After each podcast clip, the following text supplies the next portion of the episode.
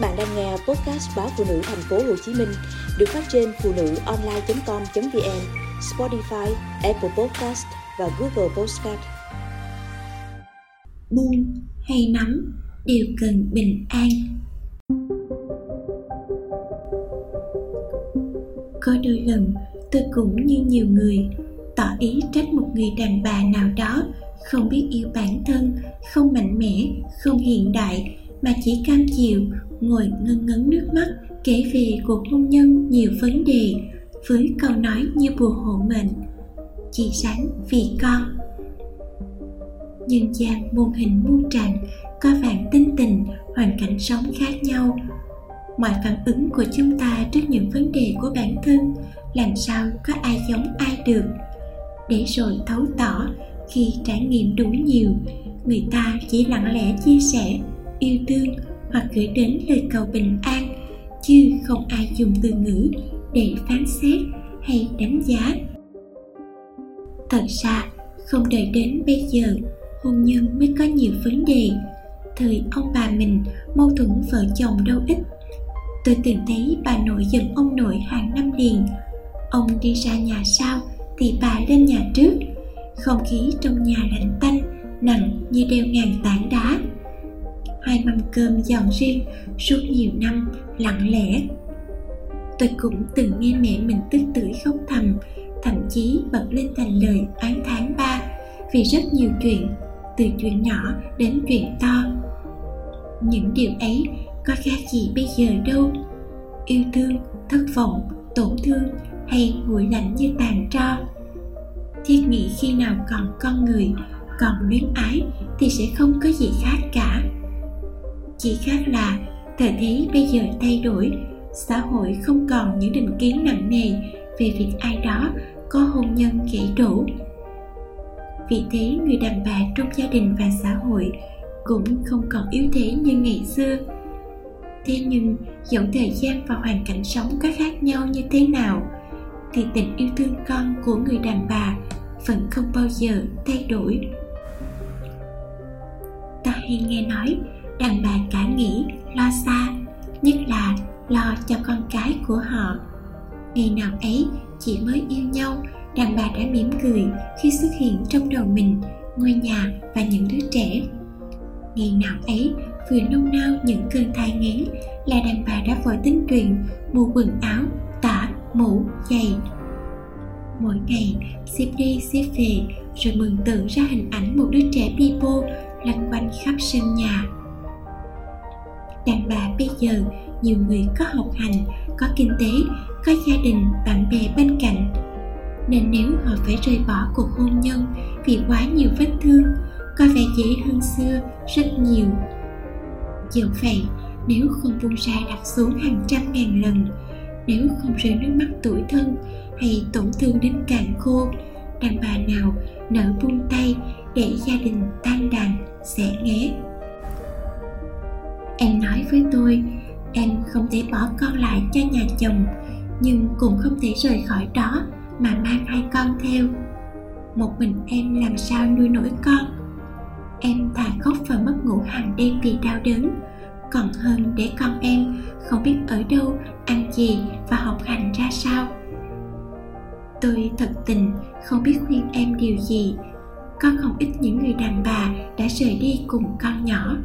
Gia tài không có gì ngoài mấy mẹ con và đôi bàn tay trắng. Mười năm sau, ta thấy chị ổn, con cái thành tài hiếu thảo. Chị cũng có người đàn ông thật sự yêu thương, trân trọng chị. Thế nhưng khoảng thời gian bơ vơ ngày cũ, có ai hình dung như thế nào không? Và cho dù có hình dung, thì ta làm gì hiểu được sự vất vả, đau đớn khủng khiếp của chị và các con. Cũng có những người đàn bà rời đi không chống đỡ nổi, cuộc sống lây lắt tạm bợ, các con sa vào con đường xấu, hư hỏng, nước mắt cứ nối nước mắt mà rơi. Đừng mong bão tố đến để biết trân trọng những ngày bình yên, bởi lẽ trong trận cuồng phong ấy sẽ có rất nhiều mất mát không bao giờ tìm lại được. Cũng đừng lên tiếng trách cứ bất cứ người đàn bà nào khi họ ngại xông ra ngoài gió mưa một mình. họ có quyền được sợ, được lo, họ có quyền lựa chọn cuộc đời cho mình. Tôi cứ mãi nặng lòng, sao cứ gần một khuôn mặt đàn bà là ta lại có một câu chuyện về tình yêu hôn nhân, không ai giống ai. Và câu chuyện nào cũng như câu chuyện nào, không ngừng dấy lên trong ta cảm xúc thương cảm vô cùng tận. Chị xinh đẹp, có nghề nghiệp, gia đình khá giả, hiện đại. Chị lấy anh như người ta nói, sai từ cái cúc áo đầu tiên. Ngày cưới, chị biết rõ trái tim mình không yêu. Người ta cứ nói với nhau về việc lấy người yêu mình, có điều kiện là mình sẽ sung sướng, chứ đừng lấy người mình yêu.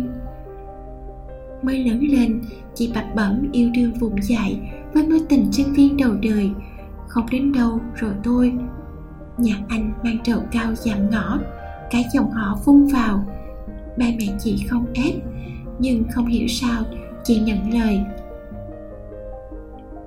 Chị toan tính hả em? Tôi vẫn nhớ ánh mắt thật buồn và câu nói trĩu nặng của chị rơi ra trong lần hai chị em ăn trưa cùng nhau. Hơn hai mươi năm, cuộc sống gia đình cứ vậy trôi qua. Sống do có, nhưng cũng chỉ là những gợn lăn tăn nho nhỏ. Chị cảm giác mình như lục bình trôi giữa sông. Không lẽ trải qua trọn một kiếp làm người, chị không hề biết yêu một người là như thế nào sao?